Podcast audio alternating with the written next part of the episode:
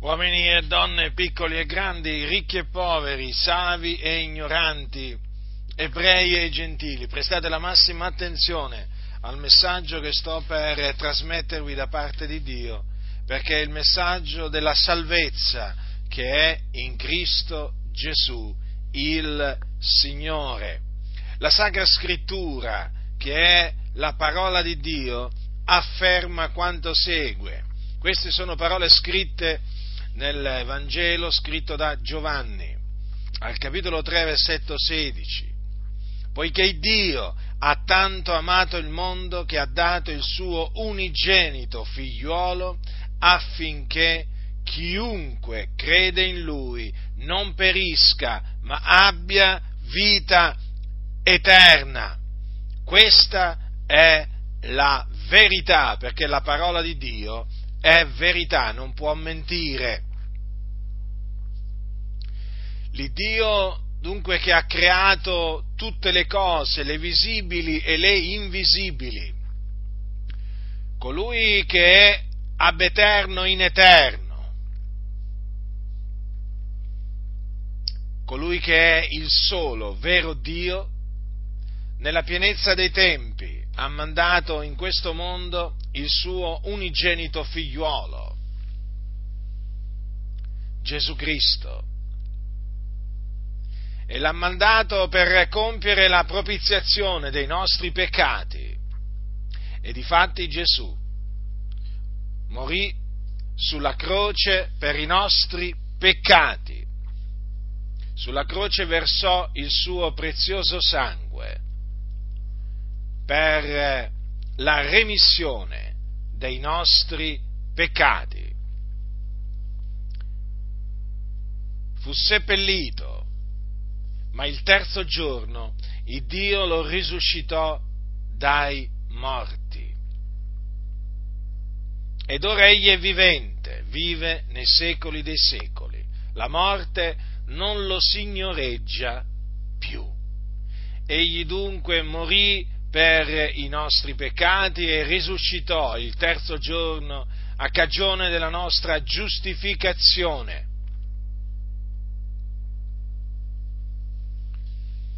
Questo è quello che Gesù Cristo è venuto nel mondo a fare per salvare il mondo.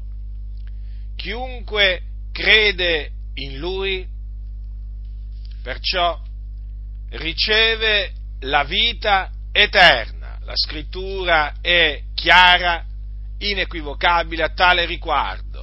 Chi crede nel figliuolo ha vita eterna. E questo perché la vita eterna è il dono di Dio in Cristo Gesù. Non è qualcosa che si può meritare, che si può comprare, no, è il dono di Dio in Cristo Gesù, il Signore. E dunque chi crede nel figliolo di Dio ha la certezza che quando morirà si dipartirà dal corpo e andrà ad abitare nel regno dei cieli con il Signore. Tutto questo per la grazia di Dio. Ma per coloro che rifiutano di credere nel figliuolo di Dio, la sorte è completamente diversa. Perché la scrittura dice che chi rifiuta di credere al figliuolo non vedrà la vita, ma l'ira di Dio resta sopra lui.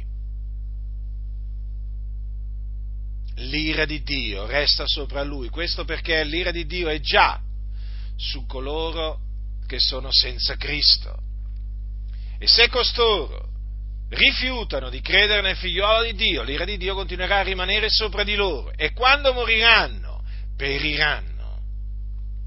Periranno nelle fiamme dell'inferno, che è un luogo di tormento situato nel cuore della terra, dove ci sono delle fiamme perché c'è un fuoco.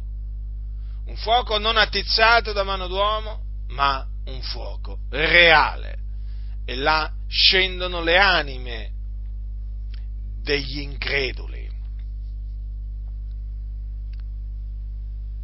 Questo è quello che dice la parola di Dio. Quindi voi che mi ascoltate, che siete senza Cristo, che brancolate nel buio,